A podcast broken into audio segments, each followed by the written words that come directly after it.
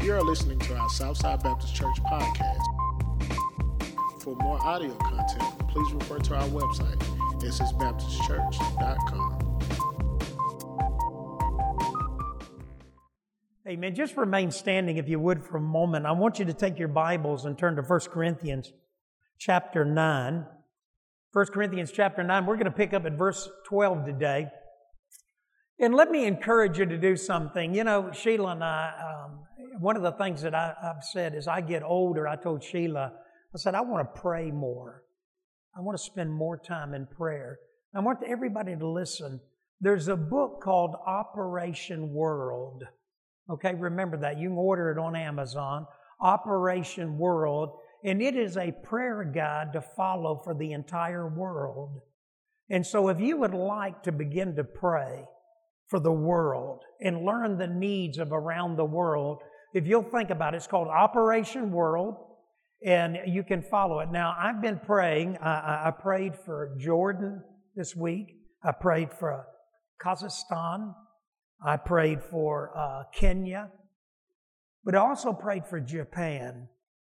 And when I got to Japan, I'll be honest with you, I just got broken. Because I looked at this massive population there in Japan, only half of 1% attend church. And man, it just weighed on me. I mean, it just weighed on me, the thought of that. Millions and millions of people. And it just seemed like everywhere I turned, it was Japan. Well, I want you to hear me, because for some of you, you may not be a strong believer. Some of you may not be a believer at all. When I got to my office this morning, there was a letter, or a letter was sent after I came out of Sunday school. There was a card on my desk, and it was from a young family. And do you want to guess where they're on their way to go as missionaries? Japan. And I want you to know, all this week I have been burdened for Japan only to get a letter. My friend, let me tell you, that is not a coincidence. That is a sovereign God who alerts His family and His kids about what great prayer needs are around the world. And I got the joy. Brent Leach, I was laughing telling Jeffrey, Brent Leach, before he went to the Dodgers, played with the Dodgers for several years. But before Brent Leach did that, he played in Japan. And he's got some stories to tell about Japan. Brent Leach had told this couple, this family, said, you need to get Jeff to be involved in praying for your ministry there. He had no idea that God had put Japan on my heart this week. So I want to encourage you. The book is Operation World. It's a big, thick book, but it will revolutionize your daily prayer life. So if you can remember that, all God's people said, amen. Now, how many of you are at 1 Corinthians chapter 9 say amen? I want us to look at verse 12, so we're going to pick up at verse 12. Now, remember this, Paul has had a delegation that's come from Ephesus. I mean, they've come to Ephesus from Corinth. Paul is in Ephesus, where he's going to spend about 3 years. He's planted a church there. He's also planted a church in Corinth. Now, Paul has a delegation that comes from the city of Corinth and this church at Corinth with a list of problems. It looked like a scroll. It was all kinds of problems. And Paul basically is answering in letter form a lot of the questions that the early believers at Corinth had. Okay, so are you with me? And what Paul basically says is, let me put it in the form of a principle. The Bible says all things are lawful, but not all things are expedient. In other words, you and I are walking by grace. We're not walking by the law anymore. And so the reality is that because you're a believer, because you're a Christian, you have a great deal of liberties. You have a lot of liberties. God, Jesus Christ, by His death on the cross, has set you and I free not only of sin, but set us free from the law. He said, I came not to break the law, but to fulfill it. Okay? Is everybody with me? So Paul says you and I have a lot of freedoms, but listen, our freedoms have always got to be held in check by our love for our fellow man. I told you last week that, you know, when I was battling with my stomach, my intestines, that the doctor told me you need to drink a little red wine. So I started drinking a little red wine. Well, in a conversation with Doug and Sandy Payne, Sandy also has intestinal issues. So I said, Sandy, maybe you need to drink a little red wine. We're eating with them in a place where you could get wine. I didn't drink any. I don't drink any public. I do it at night, and I haven't done it in quite a while. But I told her, I said, maybe this will help your stomach. And Doug and Sandy got very uncomfortable, and finally they looked at each other, and Sandy said, Doug can't handle it. Because when Doug was lost, when Doug was not a Christian, when Doug wasn't saved, the reality is Doug had a problem with alcohol, so we can't have alcohol in our home. Listen, I may be free to take a little wine from my intestines. I may be free to do that. But if it causes my brother to be offended, to stumble in his walk, then I can't do it. Let me give you another example. You ever been in this situation, especially young people, you want to go see a movie? How many want to go see a movie? Probably everybody. Okay, you want to go see a movie. And so you're sitting there discussing whether you want to go see the movie, and you'll look, and as you're talking about this movie, all of a sudden you'll notice somebody gets real quiet. And all of a sudden you go to this one, maybe 3 or 4 teenagers getting together, or maybe 3 or 4 college students. Hey, let's go to this movie. And one person says, yeah, I just don't know. I've heard some things I'm not comfortable with. I just don't know. I don't know if I need to watch this movie. They're new in the faith. They're trying to live for the Lord. And you say, oh man, come on, let's go see this movie. There's nothing wrong with it. It's a good movie. It's got a great storyline. You're going to love this movie. Everything I've seen on it, it's gotten good reviews. It's going to be great. And this person goes, I don't know. I'm just not comfortable with it. Everybody listen to me. The other 3 who are believers and Christians, you know what you have to do? You have to simply say, we won't go see that movie. Figure out something else we'll go see. And we'll figure out something else to do. Why? Because that individual, if they go to that movie, everybody listen, if they go to that movie and they override their conscience, the Bible says for that person, it's a sin. Somebody may have a freedom in an area that you're not comfortable in, and you have to say, you may have a freedom there, but I just don't. I can't do that. Does that make sense? And so Paul has spent the first part of chapter 9. You know what Paul has basically said? Paul has said, listen, I've got a lot of rights as an apostle, as a minister. I got a right to a salary just like a soldier does a salary, just like a farmer gets a part of the harvest, just like you can't muzzle an ox that treads the grain. Paul says, I have a right to receive an offering. But listen to what Paul says. Paul says this, I'm not going to exercise that right because of my love for the congregation at Corinth, because they will misinterpret that. You may say, how? Well, if you're a missionary and you go start a new work, imagine this. You go start a new work, introduce people to Jesus, you give them Bibles, and then the next thing you go, okay, now we're getting ready to... and you're out there in the middle of Bula Bula land, as John MacArthur said, you're out there in the middle of Africa, in Zimbabwe, and you're saying, Dine Mari, I need money. And now and they're going, well, wait a minute. Maybe that's the only reason he came here. Maybe the only reason he came was to get our money. Because there are plenty of people that do that. You know what Paul said? Just in case you Corinthians, where I established this church, get the wrong idea, I don't want your money. I'm not going to exercise that right, even though I have the right to ask that. I'm not going to do that. So look at verse 12. 1 Corinthians chapter 9, verse 12. Watch what Paul says here. He said, if others have this right of support from you, shouldn't we have it all the more? He's saying other apostles, Peter, these other apostles, they have this right, so should we have this right? But watch what he says. If others have this right of support from you, shouldn't we have it all the more? But we did not use this right. On the contrary, we put up with anything rather than hinder the gospel of Christ. Let's pray again. Lord, we thank you and we love you. And we pray, dear Lord, that you'll just use us for your glory. In the name of Jesus, amen. Amen. You can be seated. Everybody but Daniel. Daniel, you cannot be seated. Daniel, come up here. Daniel's the best-looking man in this congregation. Daniel, I'm not playing, man. You got to come up here, buddy. You got to help me out. Let's give Daniel a round of applause. Okay. Now, Daniel, you got to turn around. You got to turn around face in. When I get to heaven, I'm going to look this good. But anyway, I'm going to draw you a little something. This is what we use on the mission field, okay? And for some of you, you can't see this because you sit so far to the back. You can't see nothing. Okay, but basically, this is me, and this is God. We're going to change it around here, okay? Now, here's me, and I need to get past my sin to get to God, right? We've seen this. You got to turn a little bit. We don't want WH to mess anything. He'll go to sleep. Okay, so here's, and this could be you. This could be somebody you work with. This could be somebody you go to school with. But your issue, and understand this, where you go to school, where you live, where you work, where you, any area, your area, that's your mission field. So you're trying to introduce this person, whoever that person is, to who? To God. Now, the only way to get to God is what? It's through Jesus Christ.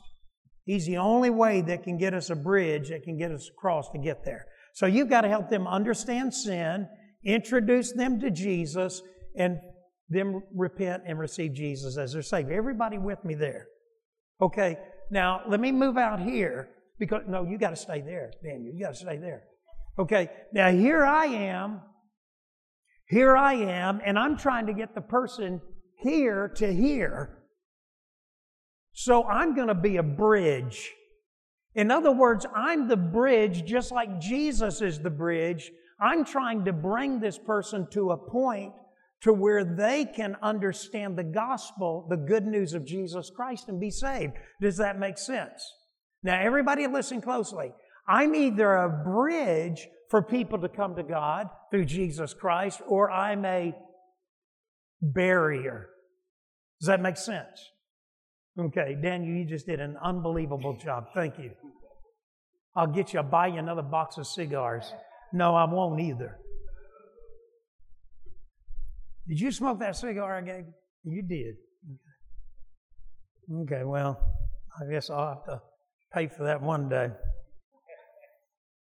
But look at verse 12. Watch what Paul says here. Paul says, if others have this right and support from you, shouldn't we have it all the more? But we did not use this right. Paul said, I gave up a right that I have because I love the people at Corinth. We put up with anything rather than hinder the gospel of Christ. Now, everybody look this way. When Paul said we put up, some of you may see a word hinder. What he's saying is this, and we talked about it last week. I'm either a bridge or I'm a barrier. Say it loud. Barrier. I'm either, wow, listen to the kids on the front row. I'm either a bridge or I'm a barrier. That's right. So when Paul said, we put up with, it's the I, and Paul would go on to make this statement. You know what Paul says? Paul said, I made myself a slave to everybody. I just had a servant heart. I just began to live out the model of Jesus Christ in the lives of other people, where I work, in the office, where I go to school, wherever I am. Because listen, I want to be a bridge. I want people to get a little bit of a taste of Jesus and introduce them to the good news of Jesus Christ. So I want to be a bridge. Paul said, so this means, in the Greek, it means to quietly put up with some of the problems that come with being a Christian where you live and where you serve, right? Because the truth of the matter is that when you and I have a servant heart and we just begin to give of our lives, Paul said he was like a poured out offering, drink offering. When we begin to live this sacrificial life, guess what? Some people take advantage of it, right? Right? Have you been there? And so the reality is that Paul's saying, listen, I just quietly, without complaining, put up with the sacrifice of simply being a bridge for people to come to Christ. That's what I do. If it costs me, so be it. But listen to what Paul said. He said, because I don't want to be a hindrance. I don't want to be a barrier. I don't want to get in the way of somebody coming to Christ. Now, I want you to listen to me closely. The word in the Greek is this. It's what the military did, or when people were coming to take a city. You know what they would do? They would go out and they would tear up the road. They would tear up the road so that the invading army could not easily get to the city. What they do, they go out and they tear up the road. They begin to break it up. In the military, what we would do a lot of times years ago, this was back during the Cold War, we sat in meetings where we basically figured out how we could literally bomb and destroy the bridges so that the Soviets could not come into Western Europe. We knew every bridge, every access, and we knew what it would take to cut that access off so the enemy could not get into Western Europe. Do you know what the enemy does in the lives of a lot of Christians? He makes you and I barriers so that people can't get to Jesus. We become a hindrance. We actually, instead of building a bridge, we're tearing up the road. So that you know what people begin to say? Hey, that's Christianity. I don't want it. I mean, if that's really Christianity, I don't want it. You know what Paul said? Paul said this. Paul said, I don't want to be a hindrance. I don't want to be a barrier. I want to quietly live my life with a servant heart, serving other people. And whatever I do, I don't want to tear up the road or the way for other people to come to Christ. That's what Paul's saying. Now let's read on. Verse 13, he said, don't you know that those who work in the temple get their food from the temple? Those who serve at the altar share in what is offered on the altar. In the same way, the Lord has commanded that those who preach the gospel should receive their living from the gospel. Paul goes back and says, it is my right to get my salary. It is right for the people of Corinth to compensate me for what I do. Verse 15, but I have not used any of these rights. Let me ask you a question. Where you are right now, what do you give up in a way of sacrifice in order for other people to be served? In your life, what do you do right now in which you're giving up a right or a privilege? You are living in such a way in the office, in school, in your community, that you're actually service. Your sacrifice is in order to bring other people to Christ. Is there something that comes to mind? Anything. Paul said, listen, I have a right to be paid for what I do. Paul said, watch what he goes on to say in verse 15. But I have not used any of these rights. And I am not writing this in the hope that you will do something such things for me. I would rather die than have anyone deprive me of this boast. Wow. The reality is what Paul said is this. Paul said to the Corinthian church, he said, I've never taken advantage of you. I've never done anything. Though I have a right to receive an offering or a gift or whatever, Paul said, I have not taken that right. I've denied myself that right in order that the gospel might come to you and you might not discredit it in any way. Look what he says again. He says, I would rather die than be deprived of this boast. Now, the word boast doesn't mean like he's going to be bragging. Look at me. I go without my salary. I make all these sacrifices. That's not what Paul means at all. You know what Paul is saying? I rejoice in the fact of the sacrifice that I make. Let me tell you something about our pastor's wife. Not bragging. But the reality is that every year, or periodically in the year, she'll talk about giving. Now, let me tell you something. I don't care what need she comes across, she's going to do everything she can to meet it. She don't even ask me anymore. You mind if I do this? You mind if I do that? You mind if I give this? You mind if I do? But every once in a while, she'll get excited. And I think we've won the lottery. I mean, she'll be almost giddy. I know at the end of the year, she'll be almost giddy if she looks at what we give to Lottie Moon or giving or whatever. And she'll get almost giddy about it. And she'll say, oh, I got such good news. She'll be holding this envelope. I'm thinking, we did it. We hit it big. We hit it big. So she's getting ready to give me some really good. Some wealthy person has left us a chunk of money. Teresa's going to be doing a story on us. We just got $1 million. Hey, I know a pastor who a millionaire died and left him everything. Oh, Lord Jesus. So Sheila's sitting there all giddy, excited, when all of a sudden she opens it up. She says, look how much we gave this year. Look at what we did for missions. Look what God... And she's all excited. And I go, oh, man.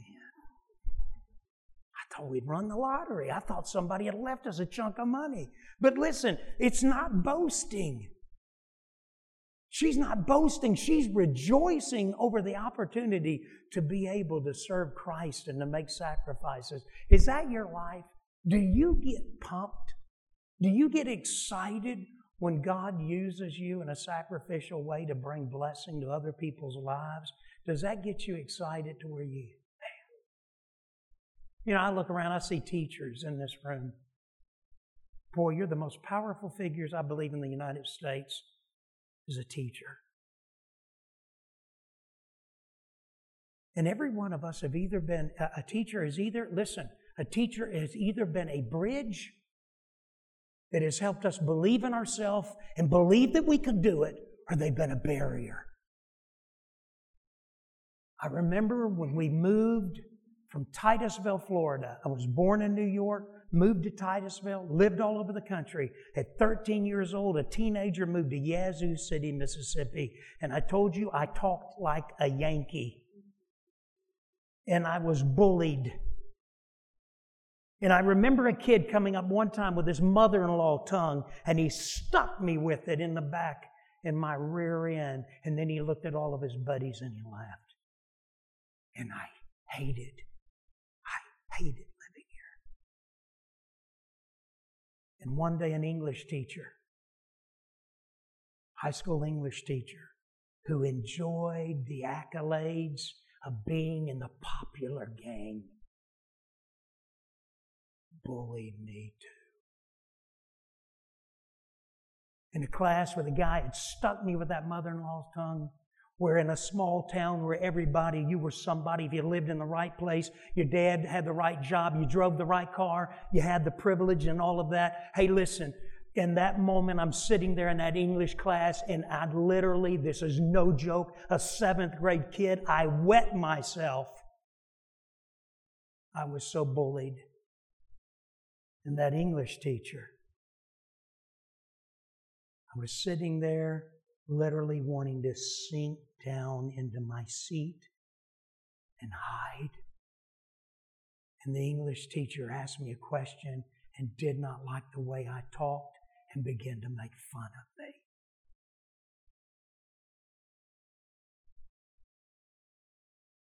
I went into a dark place and stayed there for a very long time and never disclosed that to my parents.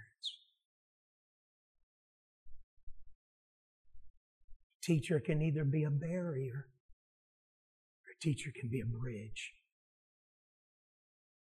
And you and I can either be a barrier that keeps people from coming to Christ, or we can either be a bridge.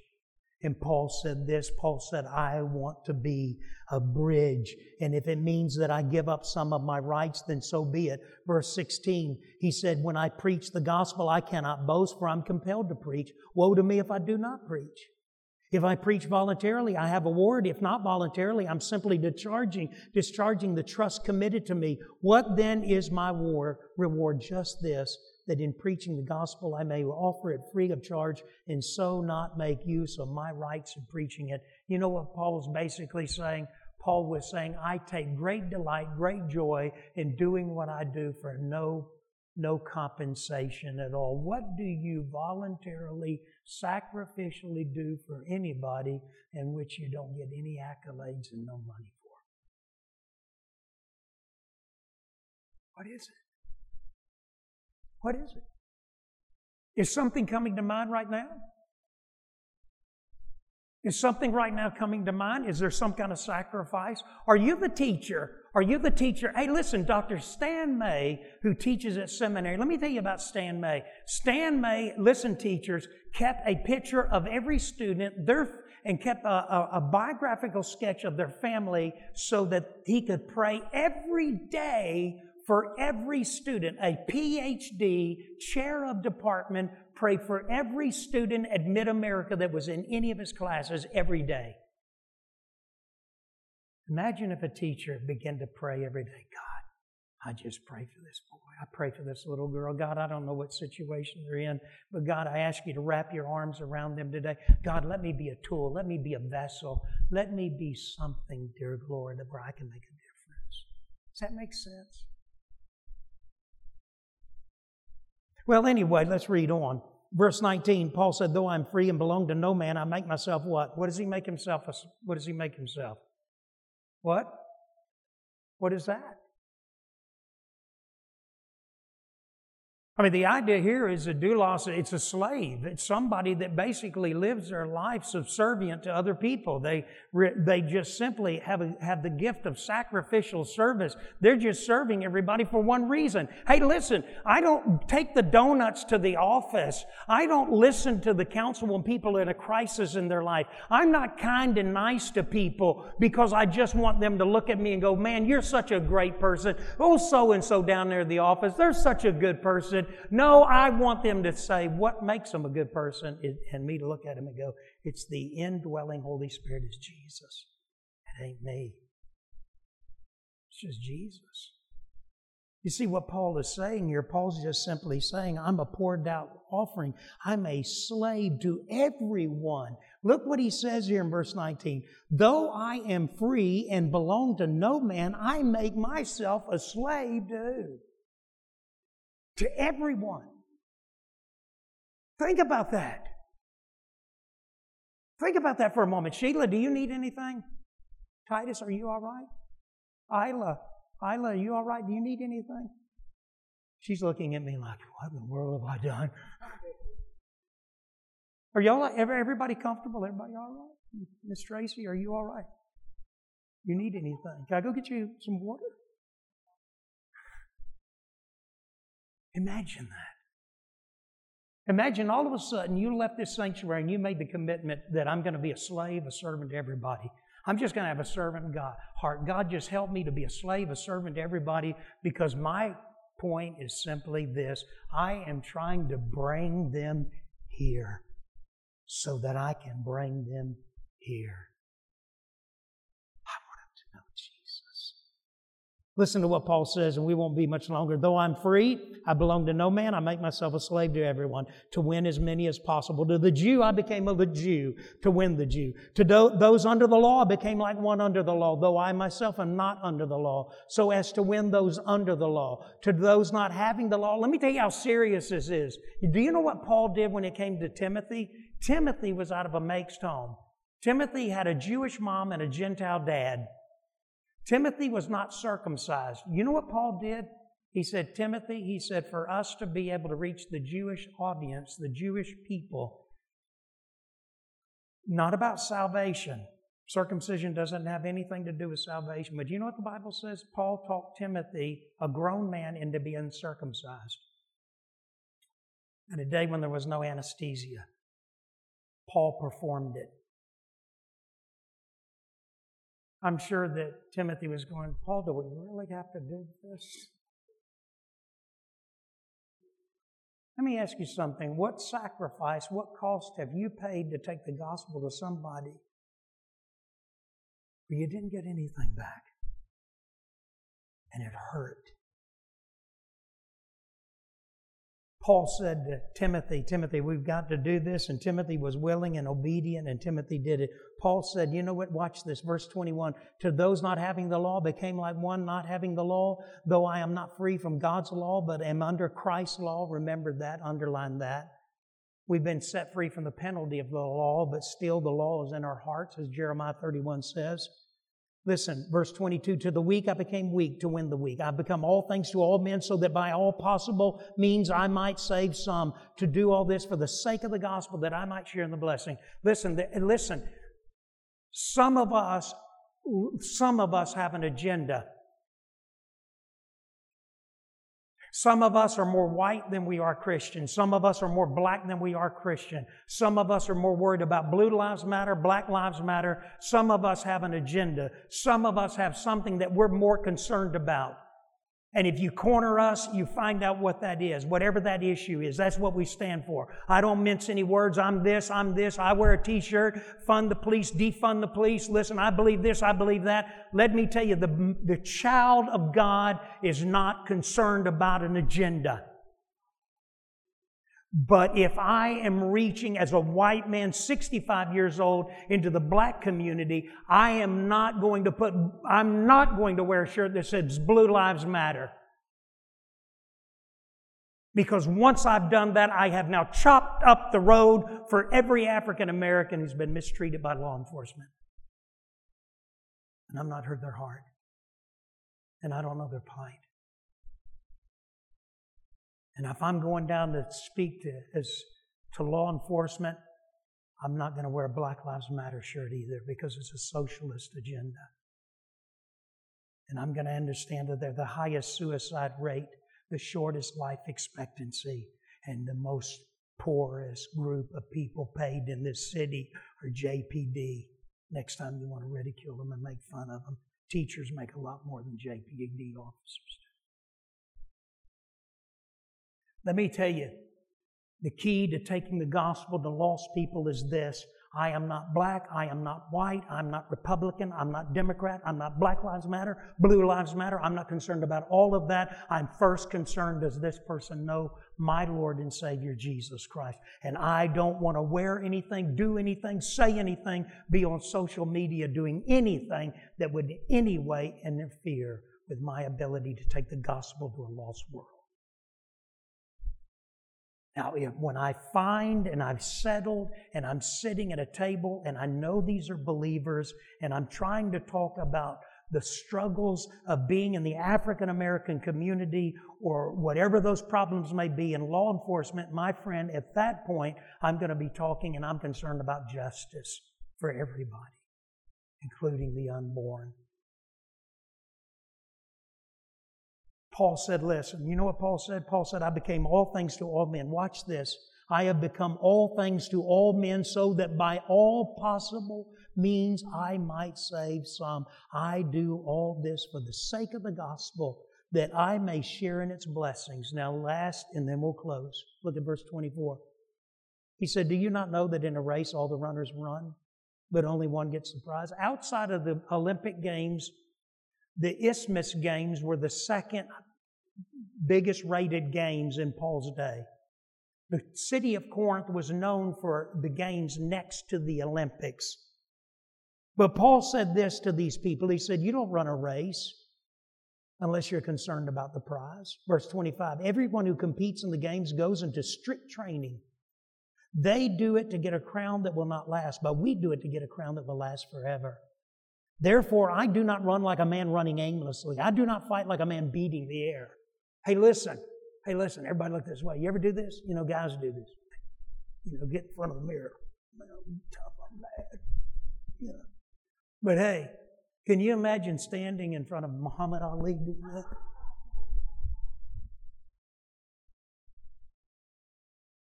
And watch him cold cock you? I've watched Tom Brady this week, and I sent this video to Ledge. I said, look at this guy. The pitching machine, Brian, was throwing. Did you see this? Throwing the ball to him, and he's throwing it back and hitting the pitching machine. He's playing football with the pitching machine. Throwing the football back into the pitching machine, catching it, throwing it. And finally, the third time he throws it, it hits the pitching machine. The pitching machine tumbles over. Can you imagine me talking to him about throwing the football? Tom, you got it all wrong. Let me come over here. Let me give you a little bit of input. I played a little bit back in high school. You know what Paul's saying? Paul said, listen, I don't run a race and I don't fight unless I'm worried about the prize. Everybody who goes to the Olympics wants to believe that they'll stand on the podium and be recognized. Now watch what Paul says, verse 27. No, I beat my body and make it my what? Make it my slave, so that after I have preached to others, I myself should be what? You know what they did in the Isthmus Games? You know what they did in these games? You trained and trained and trained and trained and trained. And then when you failed, if you were not on the podium, guess what they did? They called your name out as a failure, disqualified. Some people were disqualified, and their names were called out publicly. You know what my greatest fear? Everybody listen. My greatest fear as a man of God, as a minister, is to be disqualified. He's not talking about salvation. He's talking about service. In other words, you know what that word is? It means a bric-a-brac on a whatnot shelf. That's what it is. You're in the house of God. You're saved. You're going to go to heaven. But God says, can't use them anymore. Just a bric-a-brac. You know what I'm talking about? My dad's remarried. Sweet lady, her name is Jane Gordon. She's a Parker now. But anyway, my dad, 91 years old, married a woman, 86. And one of the things that my sister had to do, my younger sister, was she began to go into my dad's house and start gathering up my mom's things. Wow, that hurts. There was a little horse, a little figurine, Carolina, a little figurine that when I was about your size, your age, I went to the 5 and 10 cent store, and I took my little bit of money and I bought my mom that little horse. It had this little fluffy mane, and it was a little ceramic horse. And my mom knew the sacrifice I'd made, and my mom literally, I think she cried. And all these years from the time I was a little boy, that horse was always up there. Every once in a while she'd talk about it. My sister asked me, she was cleaning up, she said, you want that? She said, I figured you wanted it. I said, yeah, I'd like to have that. It means a lot. For those that have lost their mom or their dad, you know what I'm talking about. Those little things that may not mean nothing to nobody else mean a lot to you. God still loves you and I, but God says you're just a figurine now. Can't use you like I wanted to. Because you're not where you need to be, you're disqualified. Doesn't mean you're not saved.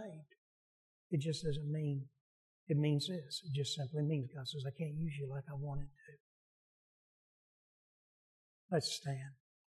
Our Heavenly Father, we just come to you right now, Lord Jesus. We pray. We ask you, dear Lord, as we look at this passage of Scripture, and Lord, we weigh our own lives against it. How easy it is, Lord, to always talk about our rights, our privileges, our agenda. To where, dear Lord, things that identify us with being a particular political group or certain ideology, a certain belief, certain ideas to what justice is. And Lord, so often we are identified with everything but being a Christian. I don't want to be a 65-year-old white man. I don't want to be a conservative or a liberal. I don't want to be a Republican or a Democrat. I don't want to be my agenda, be Black Lives Matter, Blue Lives Matter, any life matters. I first and foremost want to be a child of God that is sold out to Jesus Christ, whose life is lived out as a sacrificial service to other people. And God, when I'm sitting there listening to a black man who's sitting there telling me what it feels like, to be profiled and identified as he goes through a particular area of town, and to feel like without exception almost that he will be pulled over, he will be addressed in that moment. Dear Lord, may I not wear any agenda. May I just simply hear his heart. May I look at him and say, you know, that's not right, but there's a lot of things that are not right. Let me tell you about Jesus. Because Jesus is the only hope that we have. May, dear Lord, when I sit and look at an officer who's tired, worked a shift and then worked another job to try to make ends meet, and he's not able to take care of his financial obligations. And Lord, may I remember, dear Lord, even as Bubba Holderfield has reminded us of the officer who was shot and killed, who left a young family. Lord, may I sometimes have a tender heart toward those that are trying to do the right thing. God, may you just help me to be the Christian, the man of God that I need to be. May, dear Lord, I get away from my agendas and my plan of action, and may, dear Lord, I be so tuned in to the heart of Jesus Lord, I think about that woman whose son was killed in an automobile accident, 18 years old. That mom and dad who were just devastated. The doctor came out and said, your son's gone, but I have to ask you a question. He has so many organs that we can still use, and one of them is his heart. Will you let us take his heart? And though that son was brain dead, his heart was still beating, still alive. They opened up his chest, took his heart. And they carried it to a man out in Denver, Colorado, a man in his 50s, early 50s. And they put that 18-year-old heart in that 50-year-old man, and he had a second lease on life. Those parents began to grieve and to struggle. Finally, that husband in desperation called the agency that had handled that transfer of their son's heart and said, is there any way that I can take my wife and us meet this man? And they said yes. They flew to Denver, Colorado. They went out into a quiet suburb. They walked up to a home, and there was that 50-year-old man by himself, alone. He had sent everybody else and his family off away. That mom and dad came in with their albums. They began to share. They began to show that man everything about their son so that he would understand the sacrifice of that 18-year-old heart that was beating in his chest. That mom wept and cried, showed baby pictures. She showed his ball team. She showed all of those little kindergarten graduation. She showed all of that. And then finally her husband said, honey, it's time to go. And they got up to walk out. The mom turned around. She just began to cry. She didn't want to leave the heart of her son. And finally she said, sir, would you mind? He knew. He pulled back his jacket. He opened up his chest. He stuck his chest out there, and that mom who gave birth to that boy leaned her ear into the chest of that 50-year-old man and heard the heartbeat of her son. God, may you put your ear to our chest. May a lost world, the people, may teachers, every child that they teach, may every medical personnel, may every worker, office worker, may all of us be the people that when the world puts their ear to our chest, they hear the heartbeat of God's Son, Jesus. Lord, there's a lost world. And the only way they're going to come to you is when we tell them. So, Lord, we pray that you reach down and you touch our hearts, and that, dear Lord, none of us would be disqualified. And we pray this in the name of Jesus. Amen. Amen. You come. There may never be an opportunity like this moment.